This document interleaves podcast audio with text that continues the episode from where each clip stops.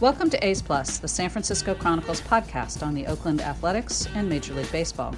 I'm your host, beat writer Susan Slusser, and this week we welcome A's reliever Liam Hendriks, who will discuss Oakland's bullpen, his love for animals, including a new family addition, and his wife's efforts against cyberbullying. Also on the podcast, AJ Puk tells us what video games he's currently playing, and John Shea joins us for his weekly segment to discuss this year's A's team.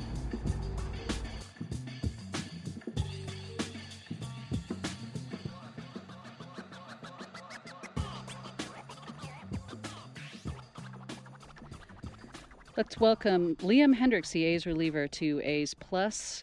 Liam made 70 appearances last year as an A's reliever. He is going into his third season with the A's, and before that, he played for the Twins, the Royals, and of course, the Blue Jays. Uh, Liam, your season last year was sort of unusual. You struggled a little bit in the first half, and in the second half, it was lights out. What what was the difference there for you?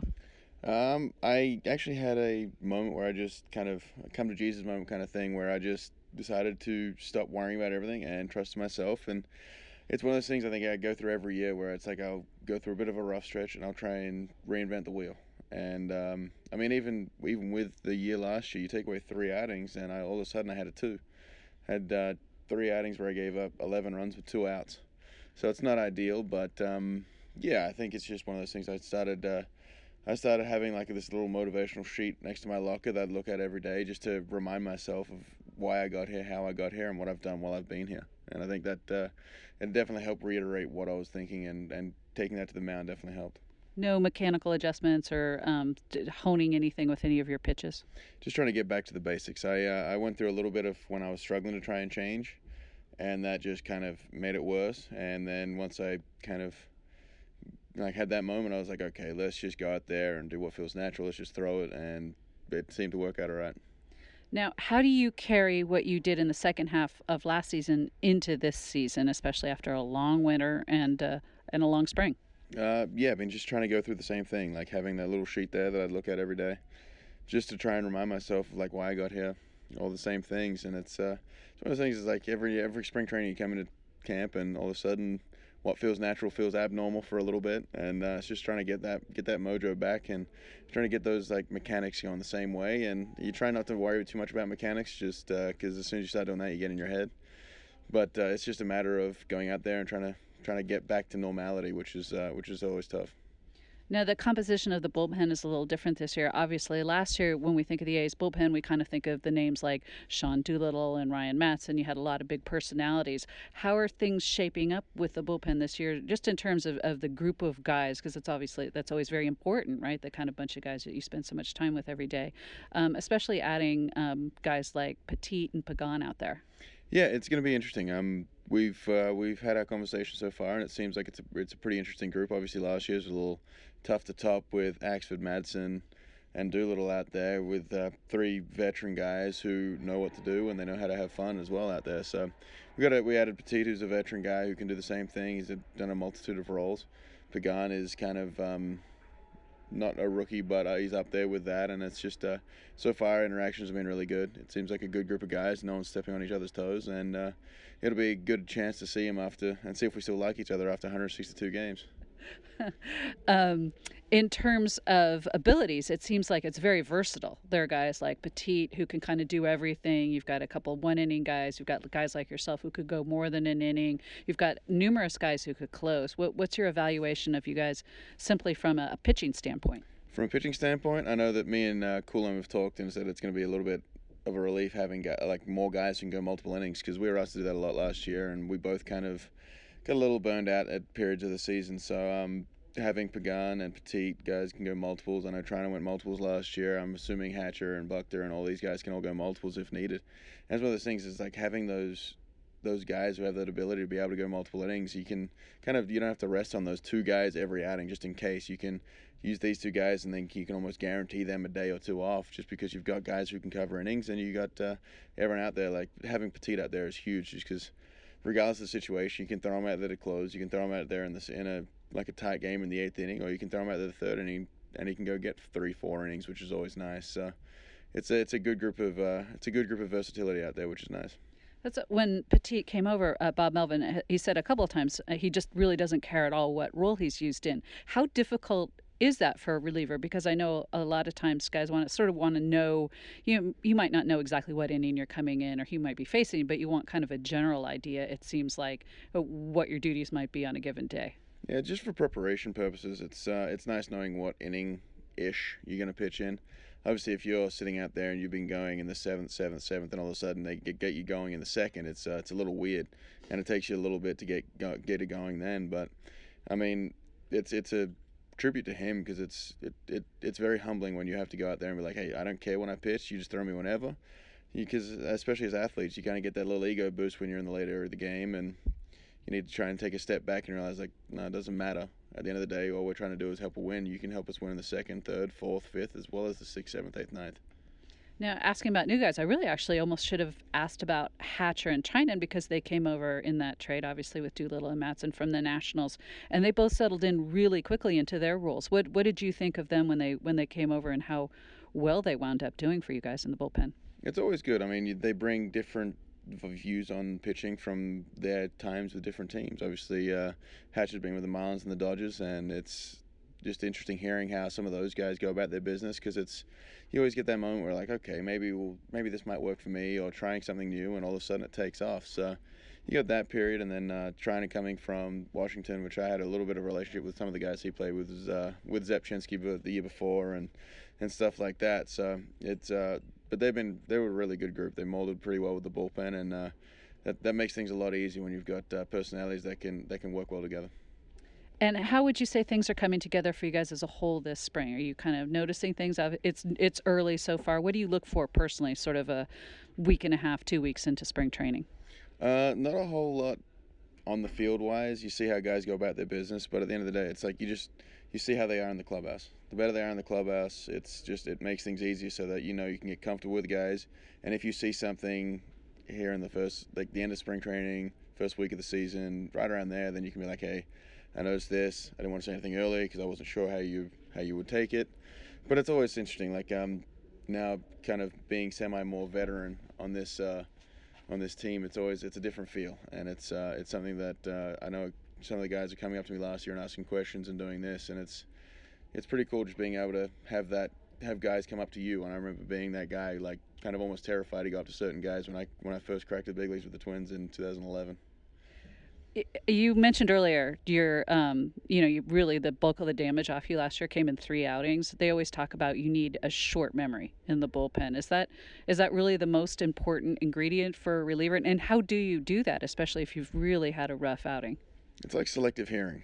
You got to uh, keep going with the good ones, and you got to forget about the bad ones. I mean, take what you can from them that day, maybe the next day, and then by the time the next game starts, forget it and just move on forward. It's uh, it's tough, and that's what kind of happened to me last year. It snowballed a little bit in the middle. Um, took me a while to get over it, but once I got over it, I was rolling again, and that's just uh, that's unfortunately how it works for a reliever. You can't you can have two outings that can completely change your entire career for that season, and then seasons seasons forward going, depending on if you're uh, where you are in your contract status. But um, it's one of those things. It's uh, it's very tough to sometimes get past it, but as soon as you get past it, it's uh, the sooner you can get past it, the better, really. What you're obviously Australian. Um, what do you do in the off season? Do you go home to Australia at all? I know you have a place in Florida. What do you typically do, and, and what what is sort of your workout? When do you start throwing again? What sort of other things do you do to work out? Uh, typically, we go back to Florida. My wife is uh, my mother-in-law's down there. We go back. We uh, we spend some time with our family down there, and then we try and get back every other year. It's been a couple years now that since I've been going back, but um, yeah, we try and get back there every other year. It's a it's a long trip, and it's one of those things where it's um, you go for a while, and it's the off season's so short. You want to be able to sleep in your own bed. You want to be able to sleep with your animals and stuff like this. And obviously, I got a few of those. But um, and my off season consists of I probably take a good two weeks to a month off, depending on how I'm feeling, and then get into the gym. And then around November, December, start throwing just to get it going. I, I usually start a little early. This year, I started a little later. I started around like middle December just to give myself a little time. Just I want to see how my body comes up with shorter time, because obviously the more you throw, the more you throw, the more you throw. At some at some point, something's going to break, and it's just now about uh, trying to maintain. And you, you get bigger during the off season, then you try and maintain through the season, which is my goal. Now, you mentioned your animals. You and I are both animal lovers. We've talked a lot about it. Um, I know you have some new additions to your family that you need to tell us about. Uh, and you're involved in a, a, lot of sort of animal charities. Uh, what are you doing now? And also tell us about your the new pets in your family. Yeah, so we, uh, we rescued slash adopted uh, a new cat. He's an orange tabby out of Fort Myers. He was, we think, displaced by uh, Hurricane Irma. Very friendly. We got him in there. We got him fixed. We got him taken care of and everything and then we took him home as like a, okay we're going to see how he integrates with our cats we have two already. And he did extremely well. Uh, his name's mitchell pritchett for being orange. Uh, big big fans of modern family obviously but um, yeah he's doing well. Uh, then the charities we deal with we deal with uh, Players for Pits out of chicago mission canine out of houston and uh, Tony La Russa's animal rescue foundation out of the bay area. And another one is remember me thursday which uh, which is a pretty big one that we like to do with. Um, but uh, no, um, Mission Canine they retrain, rehabilitate, and rehome ex-army and police canines. So it's a, it's a very daunting task. After some of those animals have seen some very uh, very interesting things on the force or in war zones and stuff like that. So it was a really cool experience going out to see those dogs, and they're uh, they're really cool once you get um, once you get to know them. Like there's they've got they've all got their interesting attitudes and stuff like that, and they're they're trained in certain things. So you need to kind of untrain or retrain them to get into like retirement almost. Um, yeah, then Players for Pits is our is our we've been aligned with them since the since the beginning in 2014, and uh, I think it might have actually been earlier than that, but. We uh, we speak. I speak at their gala every year in Chicago. They deal with uh, pit bulls mainly, but we align with ourselves with those because they have chihuahuas. Chihuahuas are the second most returned animal in the U.S just because of the yapping, I'm assuming, and they grow up and all of a sudden they're not as pretty and cute and little and stuff like that. So, yeah, we've got a, we've got a lot of animal charities we work with. Um, it's one of the things that we both, my wife and I, are very keen on continuing. Um, and yeah, we're always looking for for people to help donate and and help save as many animals as we can. We also aligned ourselves this year with uh, Collier County Animal Rescue. They um, they're going to try and build a rescue right now, and they're the largest county in the U.S. without an animal rescue. So they held a police canine obstacle competition, and they we donated some stuff for them to raffle off, and uh, it's it, it, was really cool. You get that kind of police canine vibe, and they're also helping rescue animals from the from the area as well, which is really cool. That's great. And you and it's Christy, right? Yes. Yeah, you and Christy have um, several Chihuahuas yourself. How many do you have? Uh, we have three Chihuahuas. We have uh, Nika, who's our foster, who we got in Arizona, Jack and Stella, who are ours, and then the three cats, uh, Henry, Leroy, and Mitchy Pritchie. That's a, that's a nice big family. Now, you're also um, this spring involved in another uh, endeavor, a charitable endeavor. You were handing out shirts the other day about cyberbullying. Explain explain that to to us. Uh, so the shirt said "Nice needs no filter," and it's one of those things, especially with how prevalent social media is with school children and even professional athletes and especially their wives as well. Um, we wore a pink shirt on February 28th to raise awareness, and it was Pink Shirt Day. But we're just looking at um, my. It's, it's pretty personal for us because my wife dealt with uh, some cyberbullying when we first broke into the big leagues, and it's um, it's a it's an interesting thing. It's uh, it wears you down because it's almost like you're scared to go online regardless of anything. It's just a lot of the people who post on this stuff tend to be I call them key, uh, keyboard ninjas and the keyboard warriors. They just uh, they can say whatever they want without repercussion because of the fact that they're behind a keyboard. No one's going to come back at them, and if they do, they can shrug it off because it's on a computer. But when uh, it was it was tough when like I go through struggles on the season and everything like that, and then all of a sudden, like I don't mind if you say stuff about me, I can shrug it off and do all that, but when you start bringing family into it, then it's then it's a big issue for me because you start bringing family and you start there's some very very derogatory things that have been said, and it's just uh, it's tough because not only are they false. I mean, there was an article last year I said about immigration, and obviously I'm being being Australian. Um, I was completely crucified online just because of my views, where people didn't quite read the whole story, and they were like, "Well, how are you an illegal immigrant being able to work in this country?" And obviously, obviously, I'm not illegal. Obviously, I'm here in the right ways, and uh, it's just an interesting thing to um, to uh, to to battle just certain things of certain views where they can be completely wrong and have no repercussions. So you guys are trying to help uh, with the cyberbullying. Is, mm-hmm. is there an organization, or is it just sort of trying to spread awareness that um, that's not the way to go in the sort of a nice society? It's raising awareness. There's a charity that we're dealing with out of Canada that my wife. This is pretty much my wife's uh, domain where uh, we have our things each that we do, and this is one of the things that she feels very strongly about, and I'm just backing her up in this and, and trying to raise as much awareness as possible. But she's the one who's dealing with certain like this is this has affected her a lot more than it has me, and it's one of those things that she is very very uh, proactive about doing things in the community. Um, and this is one thing that she just wanted to do herself. She's going out there and she's battling through it, and um, there's a company, there's a charity out of, uh, it's out of Canada. Um, the name, well, it's just Pink Shirt Day that uh, that they were dealing with, and it's uh, it's a great great organization out there, and they're just trying to raise awareness. And like anytime you ever go through any cyberbullying, there's always people out there who've gone through the same thing. There's chat, there's chat rooms, there's hotlines that you can just call in and and vent, and people will be there for a shoulder to lean on. And there's always people who have gone through something that you've gone through. You're not alone, and it should never get to anything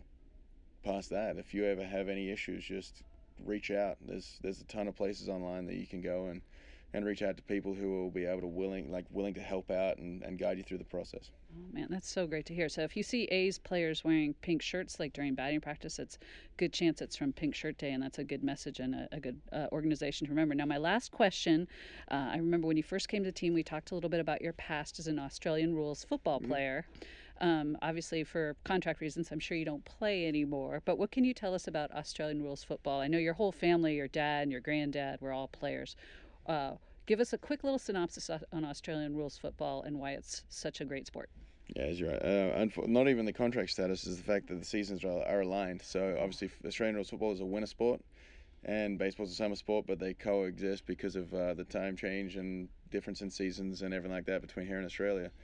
But um, yeah, Australian rules football is field's about 180 yards long. There's uh, 18 people on each team on the field, and it's just organized chaos really. But um, I loved growing up. I played it all the time. Um, yeah, you, if you kick a ball through the two middle sticks, it's six points. If you kick it through the two little sticks on the side of that, it's a point.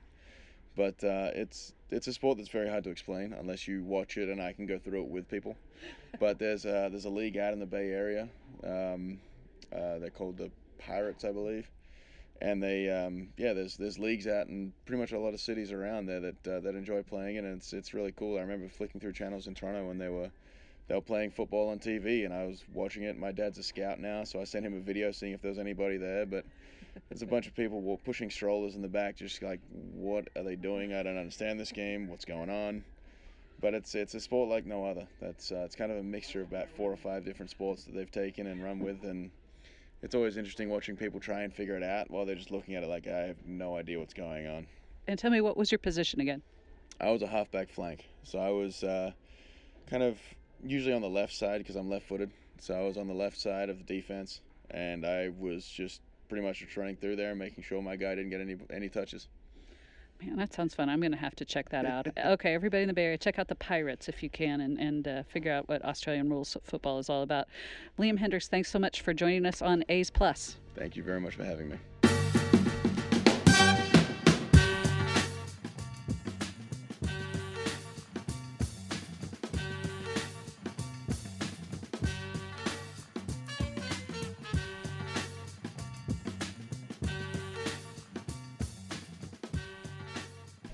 We are welcoming AJ Puk into A's Plus in the Player's Choice segment. AJ, I understand that you are a pretty um, a good gamer. What what are you playing these days when it comes to video games?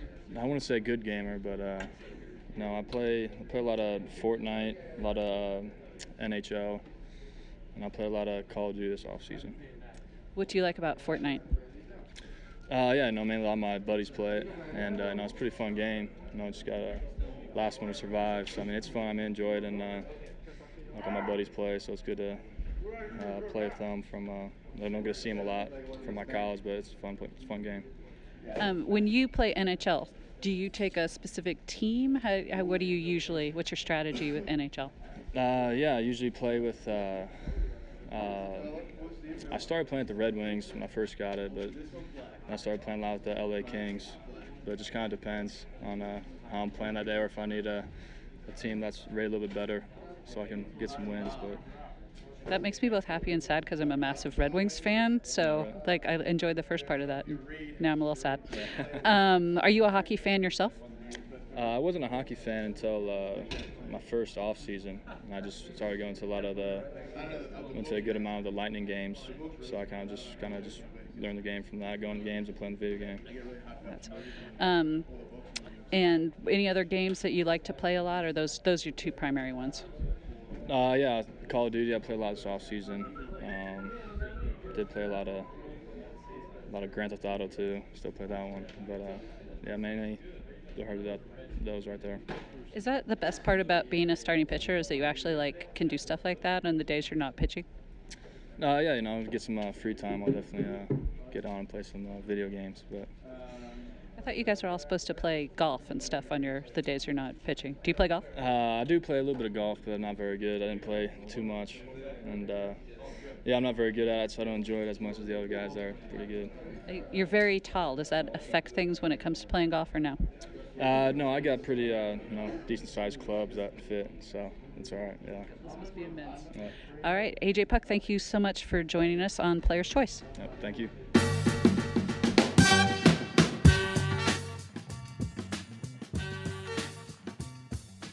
We're welcoming John Shea back to A's Plus for the Shea Plus segment. John has been spending some time in A's camp this spring. Uh, John, what are your impressions, just sort of generally, from what you've seen with your, your time at Hohokam Stadium?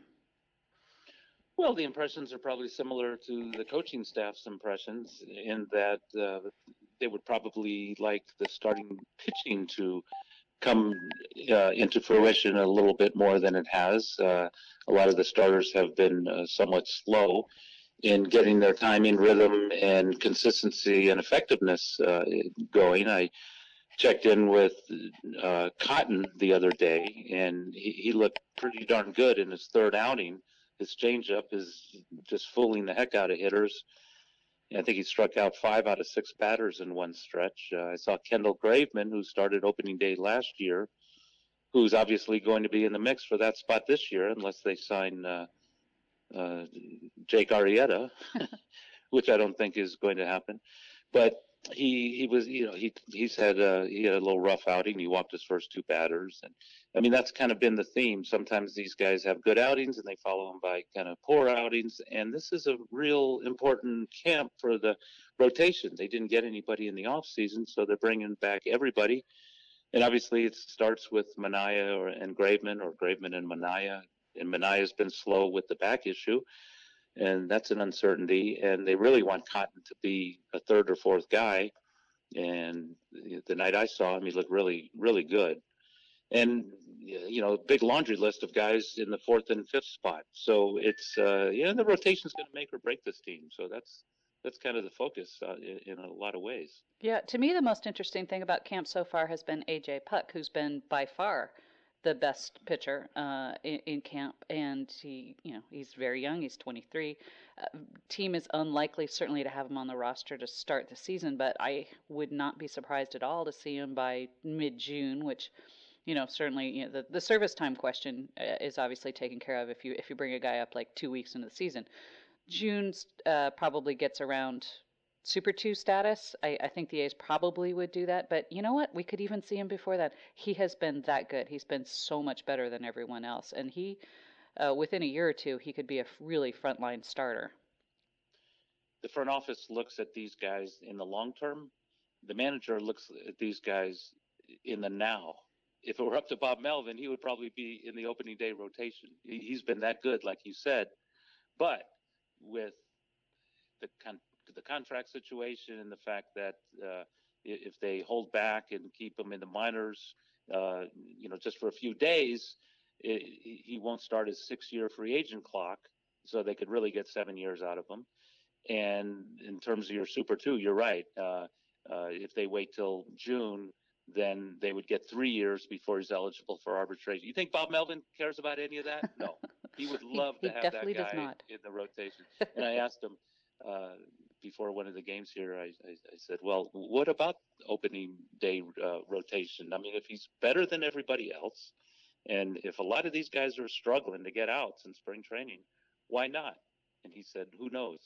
In other words, maybe he's not ruling it out. Maybe he could still talk some people into uh, into happy. I don't see it. I don't see it. it and you know what? It's a dream for A's fans. It is. It, really it's fun good. to think about, but remember, he has not pitched above Double A. So a Mhm. little bit of Triple A time, even two months, is not. It's certainly not going to hurt him. Um, but it might. It might hurt Bob Melvin. but uh, AJ will will be just fine. Uh, but man, he's he's a beast. You know, six foot seven, throws upper 90s and with control and a nasty slider. I mean, who who wouldn't want that? Every manager would be salivating over that. And who knows? Uh, maybe he draws. Maybe he's uh, a guy who could get fans out there. So maybe the marketing department would love to have him. You know, the people who run the contracts, Billy Beane and David Forst, they might obviously they have the, the the choice in the matter. It's up to them more than anybody. And like you said, maybe he needs a little time in AAA, but not long. We're going to see him this summer, and he's going to make a splash when he shows up. You know, other things I, I've seen. Uh, Marcus Semien's been looking really good. He's he's he's hitting great. His timing is good, and he's kind of evolving. Uh, as I wrote the other day, he, evolving into a somewhat of a team leader. You know, they have Jed Lowrie up the middle with him, and he's older. He's 33. He's the oldest position player uh, on the 40-man roster, and and Marcus is several years younger. But you know, Marcus eh, he kind of morphed into this veteran who people really respect. I mean, we all know how hard he works, and going back to Ron Washington, all the hours he put pregame into. Uh, you know, getting rid of those 30 plus errors as he, as, you know, that, that he committed his first year here, and he really improved his second year. He got the 27 home runs. He was hurt last year, and I think he's uh, equally committed to putting up big numbers this year offensively. And you know, defense continues to be his bread and butter, his uh, priority. I mean, it doesn't matter if you hit 27 home runs if you're not going to field your position, and shortstop is it. And he's he's helping a couple of younger uh, kids in camp. Among the top prospects, Barreto and Mateo, you know, they're both shortstop, second baseman, and that's exactly the position that Semien has played in the major league. So he's kind of an influence on those guys. And I talked to the manager, and I talked to those two kids. I talked to Semien. I even talked to Lowrie, and they all agree. Yeah, yeah, this guy, this guy's uh, a, a guy you pay attention to when when he talks. He doesn't talk much, but like Melvin said, he leads by example because he shows up every day, he works hard, and he he's real hard to get out of the lineup. Melvin said it's a fist fight just to get him out of the lineup, and he said literally, I'd like to see that. Yeah, and remember the A's talked to him about a multi-year deal last off season, not this most recent off season. Um, it didn't wind up working out, but you've got to think at some point that they might revisit that, and that uh, you know after missing what almost two months last year with a that broken hand, you would think that Marcus might think, you know what, we've got one kid now, another on the way. You know, maybe a multi-year deal makes some sense. It would be nice to see them start locking up some guys, and I think he's the perfect one Yeah, to start yeah. off with. What What are you making of the the battle for sort of the center field and fourth outfielder spots? Because I think they they went in thinking if Dustin Fowler's healthy, he's the starting uh, center fielder on opening day. He's kind of you know un- understandably a little rusty. There's some other guys that are swinging the bat a little better. What What are your thoughts just in in your time there so far? Well, Fowler had that surgery back in June. And, you know, he claims to be, you know, at or near 100%. Uh, the other day I saw him lay out an infield single with great speed, and then and then he stole second base with ease. And eh, I think he could be a perfect solution for, for the leadoff spot. Um, I think they're really hoping he, he takes that role and runs with it. And yeah, there's uh, there's all kinds of uh, options uh, you know, in the in the outfield, whether it's uh, you know Canha or Powell or Smolinski. Bob Melvin was saying the other day, you know, they don't know if they're going to have three or four bench jobs available, depending on how many pitchers they keep. I, I just can't imagine a bench with three guys, one being a catcher. Uh, you're so hamstrung, but Yeah, that's just that's the way what they did world. most of last year, though. Yeah, and That's why Chad Pinder's such a key. Yeah. especially on this team, they just don't go eight innings, and the the bullpen's got to eat up a lot of those innings. So you, you you just can't keep throwing the same guys out there every night. So that's why they need a big bullpen, and um, it's it's uh, yeah, you're right. Pinder is, is a valuable asset. You know, I, I saw him taking grounders. I saw, saw him take flies. He's he's kind of a everywhere guy, and uh, who, who knows where else? Maybe catcher. he could he could probably do it all if you ask him. I'm sure he could. Now I know um, you also uh, had an interesting assignment uh, while you were at spring training. Uh, going over to see one of the A's AL West rivals, uh, you went out, I, I, believe, for Tim Lincecum's. Essentially, wasn't his first day. I don't think he was in uniform, but you were there with the day you got the physical, etc. Um, what can you tell us about that? Well, it, came down to two teams. He said it was the Rangers or the Dodgers, and of course he pitched in the uh, American League West last year. I think he debuted against the A's. He looked very good. He made nine starts, but his ERA was nine plus, and that doesn't cut it in the big leagues, I don't think. So he took a year off. Well, I guess it was two years ago with the Angels. So he took a year off and got a little stronger. Uh, got the hip and the core much better in rhythm with his timing and his mechanics, which kind of funky anyway. But yeah, A's fans are going to see a lot of him, including uh, in the first week of the season. And he's fighting for a bullpen job. And I think, you know, people say, well, why didn't he join the Dodgers if he had that opportunity? Because you got the Padres, you got the Dodgers, and you got the Giants, all pitching parks. You go to the American League, you're going to have to face the DH. You go to Texas, and he's had an issue. I remember a game in Cincinnati. He he just he, just couldn't finish because it was just so darn hot, and that's every day in Arlington, right? Yeah. But you know, you, you there there are a lot of parks in that league, including in that division, um, that are hitter parks. But I think it came down to the role, and who knows if he would have made the Dodger staff. I mean, they're pretty deep, including in the bullpen. But the Ranger staff, they need guys. Yeah. They don't really have a closer. I mean, not that he's. I mean, they spoke about it and Lincecum said, "Yeah, I, I closed in college a little bit. I closed in the in in the Cape a little bit, but that's not the big leagues." And Lincecum, on the other hand, how dynamic was he in the 2012 postseason as a reliever? So I, I think you know it's it's kind of a it's not a big risk situation for the Rangers who signed him for a million bucks.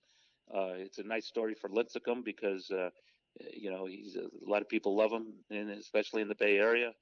Um, they root for him. I mean, every you know, he's like Steph Curry. You, you root for the little guy. You root for the guy who maybe wasn't expected to do all this great stuff. Uh, the guy who looks like everybody else, right? He's five foot ten, five foot five foot eleven, and and not even two hundred pounds. And when he throws a fastball like he used to, it's it's amazing. But his fastball is supposed to be down, you know, much better than it was the last time we saw him in Anaheim, maybe closer to 92. Not what we saw in his first year with the Giants, but kind of what we saw later on, somewhat effective when he when he was on. But anyway, yeah, A's fans, it might be pretty cool seeing him out there. Probably some Giant fans might cross the bay to to see him pitch. But first, he's got to make the team, and that's not a given. Yeah, it's interesting. I mean, the, the you talk about likable kind of every everyday kind of guys. They've they've also got the very lovable Bartolo Colon in there fighting for a job. So that you talk about the extremes, little little Timmy and then Big Bartolo, roly poly Bartolo. So I, that's they're kind of really going to be an interesting team to keep an eye on. And yeah, they're, they will be in Oakland nice and early. So. Uh, fun to keep an eye on. John Shea, as always, um, an absolute pleasure to have you on A's Plus, and we will talk to you again next week. Looking forward to it. Thanks a lot, Susan. This show is part of the San Francisco Chronicle Podcast Network. Our theme music is The Third by Anatech, courtesy of the Free Music Archive. The show is produced by me and Fernando Diaz. For more A's coverage, you can follow me on Twitter at Susan Slusser. Check out all of our coverage at sfchronicle.com.